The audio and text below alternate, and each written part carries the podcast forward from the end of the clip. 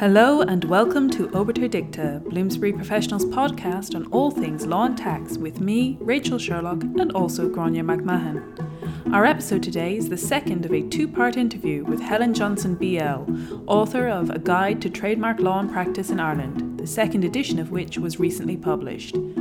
Helen is a practicing barrister specialising in intellectual property. She also lectures at the Law Society of Ireland, where she helped to design the postgraduate courses on intellectual property and trademark law.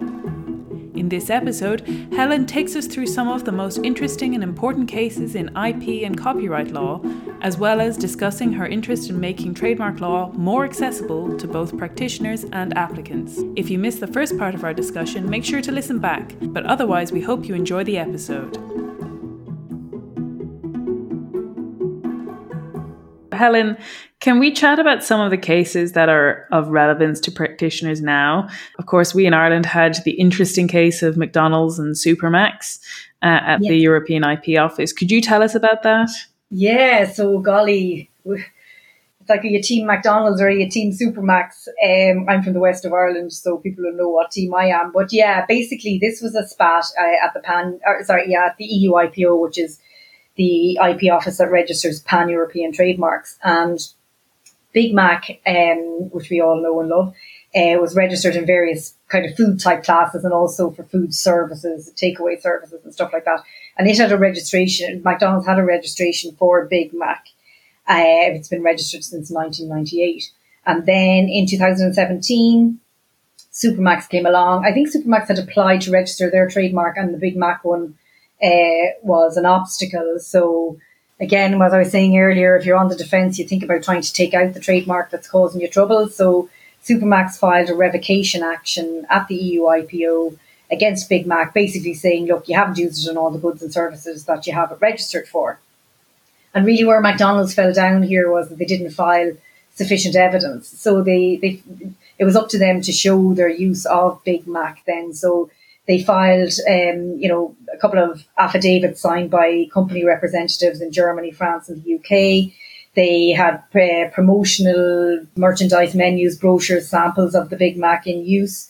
Uh, they had extracts from McDonald's websites, and they also had extracts from Wikipedia, which really isn't, I suppose, evidence that one will be relying on in, in an IP dispute. So the cancellation division of the EU IPO, who, who determined the matter, basically found that the you know the affidavits were in house; they weren't independent. The websites again were the websites of the proprietor; they weren't independent. There was no details of commercial transactions elsewhere. Uh, so they revoked the mark. So that meant then that McDonald's had lost its entire protections at the EU IPO for Big Mac, but they appealed and they effectively mended their hand, filed uh, more evidence, which they should have done at the outset, really. So they had consumer surveys in there. They had affidavits in relation to sales of Big Mac in France, in relation to expenditure uh, on advertising and the like in, in other European countries.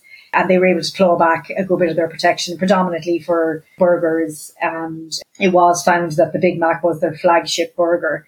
Uh, and they also got it for takeaway services and food services and stuff like that. But I mean, it was a great victory for Supermac's at first instance. And then McDonald's, as I said, clawed their way back a bit uh, on appeal. But yeah, it just shows how important it is to, to use your trademark on everything that you have protection for, because otherwise you're just leaving yourself open to that type of an attack.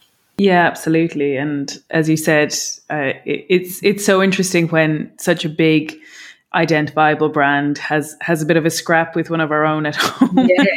yeah. And then there was the case of McCambridge's uh, v. Joseph Brennan, which yeah. you refer to in your book.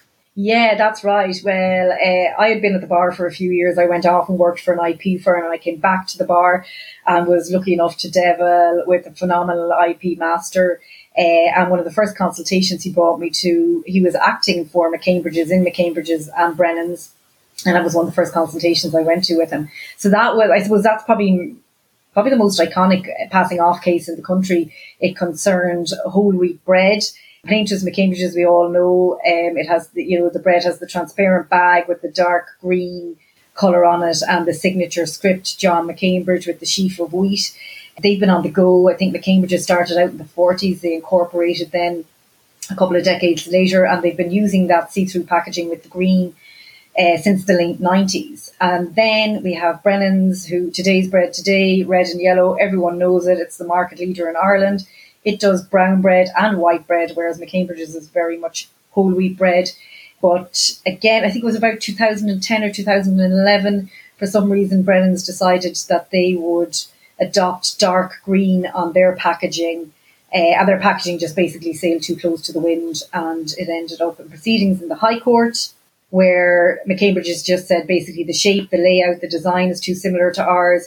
You're using similar colors, uh, you know, very, very similar shade of green. Uh, there was white writing on the green background. There was a stylized signature used by Brennan's. Uh, just various things. It was just way too close. So the, yeah, the passing off proceedings were, were heard in the High Court and McCambridge has succeeded. It was appealed to the Supreme Court. The Supreme Court found that the High Court got it right.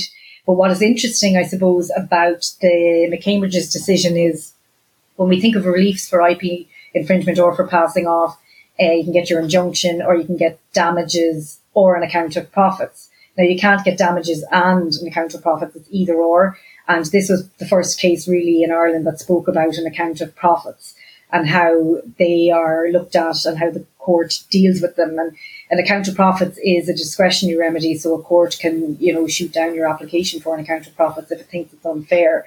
But what was interesting here was, I think Brennan's had made 600,000 profit on this particular bread, but the, it was the proportion of that profit, which was attributable to the packaging that was key. So that, you know, not just the overall use, it was just, just the packaging. So that's why I suppose I find that uh, particular decision very, very interesting and great. Of course, it was great to be involved in the case. Wow, that's really interesting. Um, there was an also another passing off case from again the west of Ireland, Helen Galway free range eggs versus O'Brien. What happened to that one? I know bread and eggs. Where would we be without them? Yeah, so this particular one, this is the most, uh, I suppose, recent passing off case.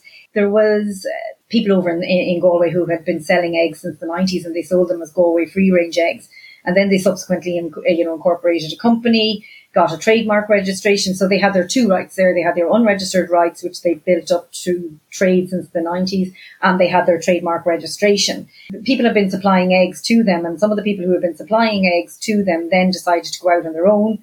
So they called their eggs O'Brien's Free Range Eggs Galway. So what we had was Galway Free Range Eggs used since the 90s versus O'Brien's Free Range Eggs Galway. Anyway, to cut a long story short, it ended up in the High Court trademark infringement and a passing off case. It was heard by Judge O'Connor in 2016. And what was interesting was both sides relied on survey evidence, which you don't normally see because survey evidence can be quite expensive. You'd see it more in the UK.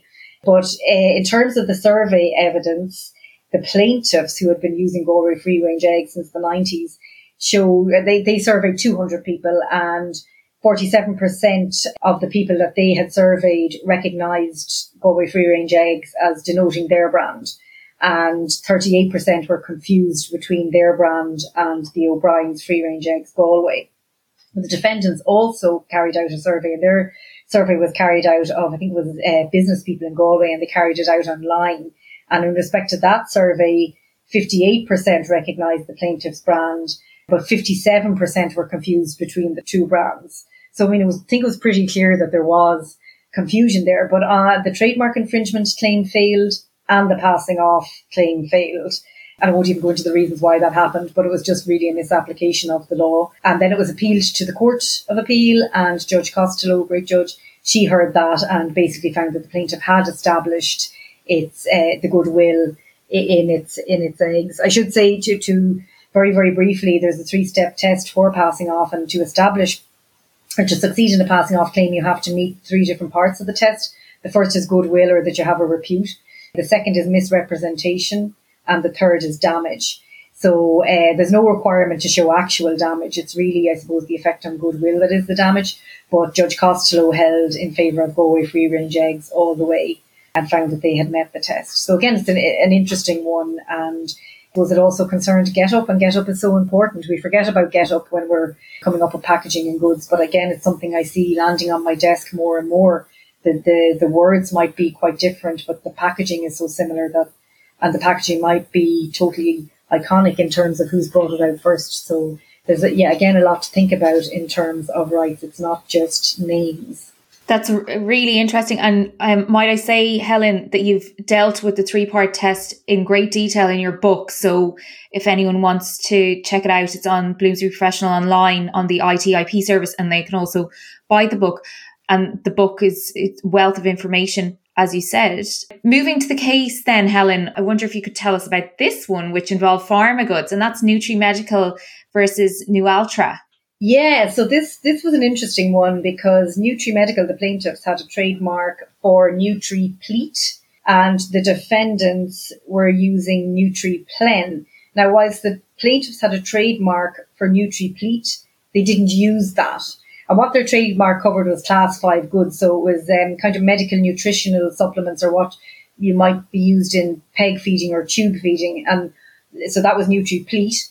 Uh, the defendants brought out NutriPlen and they used that for effectively oral nutritional supplements. So the things that you might see in nursing homes in small bottles or what people who have just, you know, people who are infirm or people who are post-op may consume, I suppose, to build themselves back up. So the spat was between Nutriplete NutriPlen, whether or not there was confusion there. The plaintiffs wrote a cease and desist letter to the defendants, sought various undertakings. The defendants didn't want to give the undertakings. They did rebrand, but there was still some references to NutriPlen that lingered online, and then the, the High Court uh, proceedings were taken. Now, the thing about the High Court proceedings were ta- that were taken were they lasted for 10 days.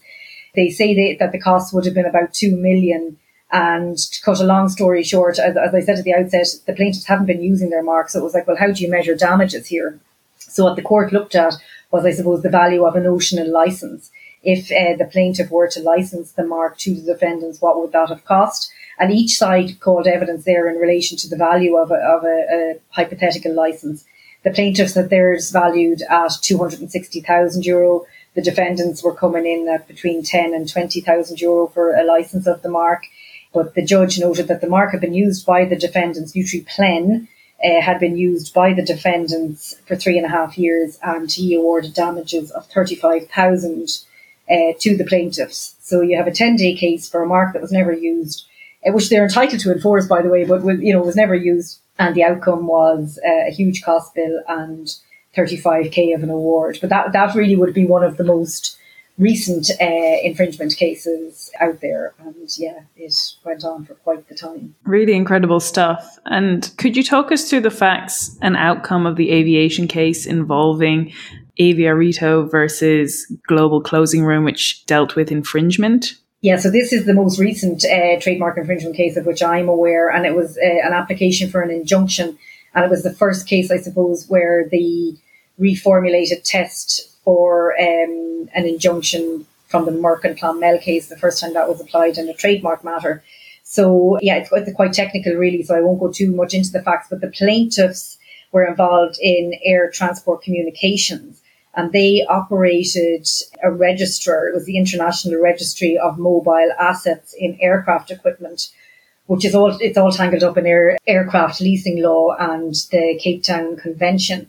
But they owned a trademark for closing room, and it was a system that they took seven years to develop, and they spent millions on it. So they had their app, their registration, European trademark for closing room the defendant came along and registered a domain name global closing room and also filed a, an EU trademark for that, which was opposed. And cut a long story short, it ended up in the High Court before Judge Butler. The defendant had used its mark on the open market, whereas the plaintiff's mark was very much used in relation to this pre-registration facility connected with, with air, uh, aircraft leasing. But the judge, um, she went through the, the particular steps of the test and uh, ultimately found there was a fair issue to be tried. And whereas the defendant could be compensated in damages, uh, the plaintiff could not, and also spoke about clearing the path. You know, if the defendant wanted to use a mark that was so similar to the plaintiff, should it have tried to maybe invalidate the plaintiff's mark first to clear the way for that use? The, the defendant here, it should be said, had three different uh, trademarks that it used. So it tried to say that it would have to rebrand and everything, but realistically, it had two other trademarks it could rely on. So there had as well been, there was, um, I think maybe it might have been a parent company of the defendant had entered a settlement with the plaintiff. So the parties were aware of each other's trademarks and the judge basically said, look, it was a really high risk strategy adopting the trademark that you did. And she granted the injunction. But that, I suppose, would, would be the most recent case on trademark infringement uh, before the Irish courts that I'm aware of. And again, aircraft leasing is something I know nothing about. There, that's where things will probably become quite technical, but uh, a very interesting one nonetheless. Absolutely. And then moving to Europe, uh, there was the topic of invalidity in Iceland Foods versus I- the Icelandic Ministry of Foreign Affairs. Uh, could you tell us a bit about that? Yeah, I find this one hugely fascinating. Well, Iceland, as we know, a, a geographical term geographical terms really should be kept free for all to use and probably shouldn't be registered at all, but they, they do get through. And eh, yeah, you'll note that it was an invalidity action. So that, that basically tells you that just because a trademark is registered doesn't mean it can't be attacked. You're not safe if you have a registered trademark. People can come out of the woodwork and attack you. But basically, Iceland Foods, everyone will know uh, and recognise they have been on the go since the 70s. They have probably nearly a thousand uh, outlets around the globe. They employ definitely 20,000, if not more, staff, and they had a registra- registration in Europe, a pan European registration for eight different classes of goods, mainly foodie type stuff and retail uh, for Iceland. And um, the mark was registered. And then effectively Iceland as a country, there was different facets like the tourist board and ministers and stuff, uh, decided to attack the registration at the EU IPO on the grounds that it was descriptive and it ended up becoming a huge battle. Um, Iceland store had to, I suppose, show that because of the use that it had made of Iceland for over 50 years, the name had become synonymous with it and it had acquired distinctiveness as a result. That's the thing. If somebody fire, if somebody uses a, a mark that is maybe descriptive, but you use it for long enough such that people, that the public recognize it as yours, you can have acquired distinctiveness. And that's one of the ways in which a descriptive mark may be registered but really you should be steering clear of geographical terms. But anyway, look, in 2019, the cancellation division struck down the Iceland trademark. Uh, Iceland Foods, obviously, huge entity, they appealed. And what was interesting in this court was the, uh, there is an appeal board, various, uh, there's probably about five or six appeal boards um, at the EU IPO, but this went to the Grand Board. So it was a big, big deal. And there was an oral hearing there. Again, that seldom, if ever, happens that there's an oral hearing uh, at the EU IPO. Most of our arguments are done on paper there by way of submissions. So yeah, the, the Grand Board of Appeal of the EU IPO heard the case in December 2022 and basically said that, you know, the public knows Iceland as a country. It's renowned for its tourism, its flora, its fauna, its fish, blah, blah, blah. And, um, yeah, upheld the decision. So the Iceland trademark now at a pan-European level is gone. And, uh, I suppose it should sound a note of caution for anybody who is trying to register geographic terms. Wow. Uh, really good one. Um, and the final case, and thank you for bringing us through all of these because they're just absolutely fascinating. One that many people may be aware of, Helen, uh, the UK case of the Duchess of Sussex versus Associated Newspapers. What happened in that one? Yeah, so so I suppose as I said before, there, um, when you think of it, you know the remedies available to you or the reliefs available to you if you're bringing an infringement or a passing off claim, it's damages, account of profits. But there's also a suite of remedies, other remedies available under the IP enforcement regulations, which came in in Ireland in 2006. And under that, you can seek an order for an order that discloses information about infringing goods, like where they've been distributed, who's been distributing them. You can also seek an order for recall or destruction of infringing goods. And uh, the third thing is you can look for an order for the publication of judgments. Now that's never been done in Ireland. I looked for it in one case. I wasn't getting a hop from the judge, but it's really, really interesting because if a decision is out there in your favour, to think that you could maybe, uh, you know, ask a court that the defendant has to publish that on their website or something. I mean, it's really punitive and it's a huge deterrent. So anyway, in the case of the Duchess of Sussex and associated newspapers, everybody will of course know Meghan Markle, everybody knows me, knows I'm a huge fan of the royal family. Not a huge fan of Meghan Markle, but that's another podcast entirely. But anyway, so before her wedding, she wrote a letter to her father, Thomas Markle. There was a big hullabaloo over whether or not he would attend the royal wedding. The papers printed extracts from her letter. It, it fell into public, the public domain, obviously, and uh, extracts were were printed in the paper. I mean, they were sensational, and so a copyright infringement claim was taken by the Duchess of Sussex, and also she claimed that it was a misuse of her private information. But in the suite of remedies she was looking for, one of them was an order for publication of the judgment because she did succeed in her claim. And the court there in England, it's the only case I am aware of where such an order has been made to date. The court said, yeah, look, this, this order is appropriate. And then it considered the kind of form that the order should take and the, the kind of statement that should be made. And basically there was a statement made on the front page of the paper and then a notice inside the paper. So a huge deterrent. Haven't seen it in an Irish case, but looking forward to seeing the, the first judge that might order it here because it is pretty drastic. Yeah, it is, Helen, and uh, one to watch.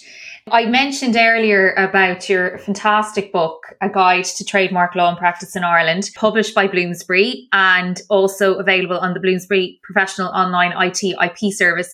It's excellent. Thank First you. of all, congratulations to you. And secondly, did you enjoy writing the book? Well, the book, it was the second edition, so it was long overdue. The first edition, I think, came out 10 years earlier. So, uh, yeah, that was kind of hanging over my head. But there was a change of law on a pan European level. All the law was updated uh, and came into operation around 2019. So, yeah, I had to pull the finger out. Was it an enjoyable process? I found my first grey hair. So, uh, not too sure about that. You know, it's, it's always so rewarding seeing the book in print. Uh, it can be a challenge, of course, getting there, but it was hugely rewarding. And yeah, I'm, I'm delighted that I did it. And we're so delighted to have it. Did you find it actually? Because often I ask authors, and I'm always interested with their reply. Is it easier to update an edition than start the whole book afresh? Oh God, I don't know what other people say. I wish I'd started afresh. I'm really bad at tracking things. Mm. And yeah, no, I would completely start from, you know, start from fresh if I were to do, maybe for the third edition, Grainne. What do you think? I'll, Yes. start, I'll start afresh. My family would shoot me or my friends would shoot me if I even think about bringing out another book. But look, you know, it was very, very uh, interesting. And really why I wanted to do it, I suppose, was, um, so that people are not to, to maybe demystify the whole thing. You know, uh, firstly, I, I really was the first edition I had brought out because I wanted those who are sitting the the IP or the trademark agent exam in Ireland to, to have a guide that they could go to that was practical because we can all pick up IP books and read about the latest cases and discussions about judgments, but that's not going to help you, you know, how you prepare and file. So the book is very much geared towards preparing and filing trademark applications. And then also I wanted to people to know, people who have trademark rights, how to object if somebody comes too close to them in terms of other brands that are out there or other trade names. Uh, I wanted them to know how to enforce their rights. I wanted to know how how they could defend their rights if they were met with infringement or passing off proceedings, and then also how to exploit their rights and, and to, to make some money from that. And there's also chapters in there about um, you know, kind of management of registers and stuff like that. So in the main, I just wanted something really, really practical, something that you can pick up that it, you know, it tells it like it is in, in easy to understand English. And that, that was really, I suppose, the aim in bringing it out. And, um, thank you to Bloomsbury for putting up with me. My God, your patience knows no bounds. but, uh, yeah, no, it was, um, it's always worthwhile. No, it's absolutely our pleasure. And like you said, it's such a great practical book. And you've covered some of the some of the areas in which it's of use to both uh, practitioners aiming to qualify as trademark agents, but also those just working in the area. But if there's any last kind of bits that you want to highlight for people, maybe you can talk us through that. Yeah, well, I, you know, I, I just think it's just it's an easy read and you can dip in and out of chapters. And as I say, you know, especially as with a lot of the solicitors who I'd work with, hugely busy. They might not have the time to go looking at all the websites. So what I did try to do is to consolidate as much information as I could in there. And that's hopefully what it is, is a consolidation of all the relevant information that you need uh, in order to have um, a consultation with the client or in order to file an application yourself. And there's no reason why people can't file applications themselves. If I can do it, anybody can do it. Helen, it's really obvious from speaking to you that you absolutely love your work. Is that would that would that be fair to say? I do. I've such, uh, you know, such a stray. Somebody described their practice once as a mongrel practice. I totally have a mongrel practice because I mean, there. I do a lot of kind of wildlife prosecutions, animal welfare prosecutions, and then you have IP, which is completely different. But as yeah, I first became involved or studied IP in 2008. I was lucky enough to study in LSE in London, and I just completely and utterly fell in love with it. And I, you know, it's funky law. Uh, I could not be knee deep in folios or conveyancing or any of that. I would actually, I don't know, I'd have to be carted off. This is, you know, I, you get people who are starting out in business, hugely exciting, and then you get established brands and people with phenomenal inventions. So every day is so exciting. You don't know what's going to land on the desk. it is such a privilege to be able to help people to protect those rights. And then, of course, it's really bittersweet when somebody comes in, especially young people. Like I might have teenagers coming in who have come up with something in TY and their parents think, oh my God, this is, you know, he's going to be the next Elon Musk. And you have to turn around and tell them that that's already been done. Uh, that can be a bit heartbreaking, but yeah, it's just such a variety and variety is the spice of life, isn't it? So it's, it's great. You never know what you're going to come across in a day's work. And even with that level of variety, you have a whole extra string to your bow, which is lecturing, which you've done quite a bit of as well. Uh, do you like the mix? Yeah, I love the mix. And yeah, I, I mean, I like to keep my hand in with lecturing, but what I really prefer is tutoring, you know, the more practical hands on. And I would have done a lot of that back in the Law Society in the day. And yeah, you're always throwing curveballs, and that's always good to keep you on your toes. There will always be a curveball. So yeah, I really, I mean, I'm hugely passionate, without sounding cheesy, about legal education, about access to law, about diversity in the profession.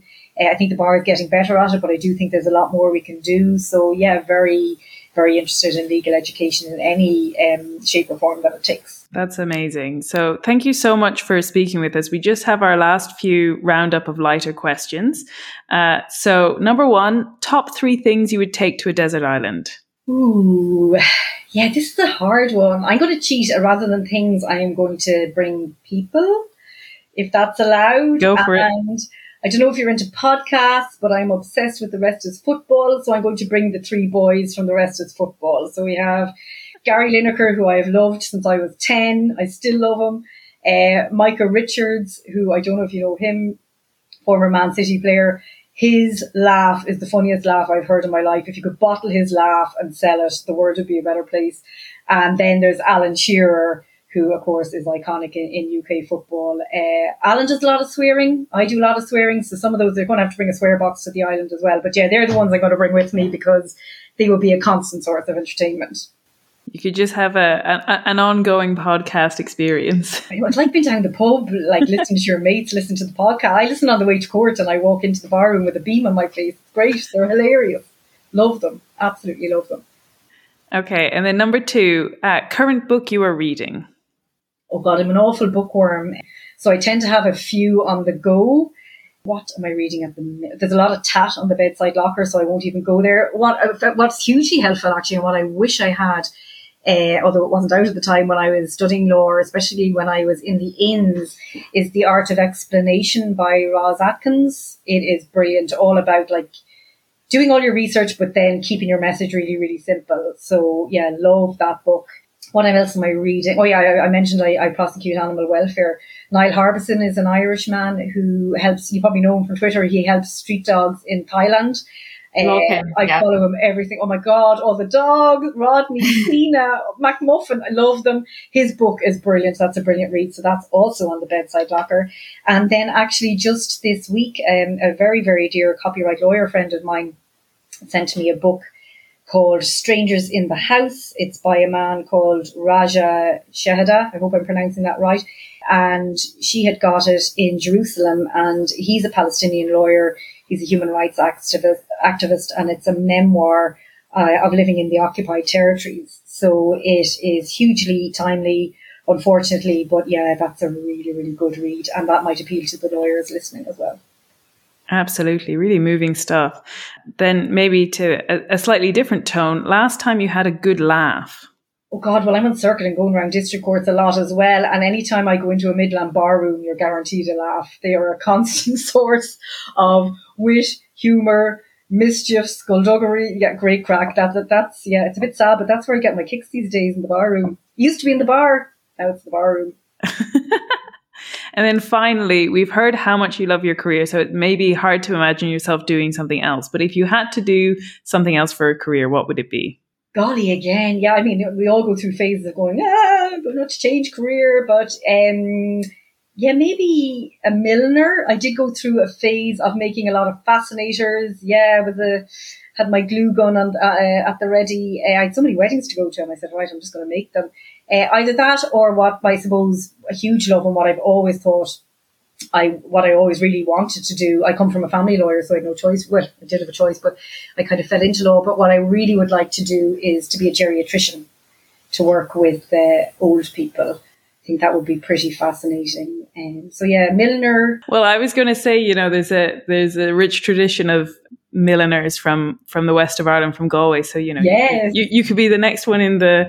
Oh, I don't think I could beat Miss Ring. She's our Jennifer Ring. She's phenomenal. Yeah. Um, I'll stick up my wig maybe.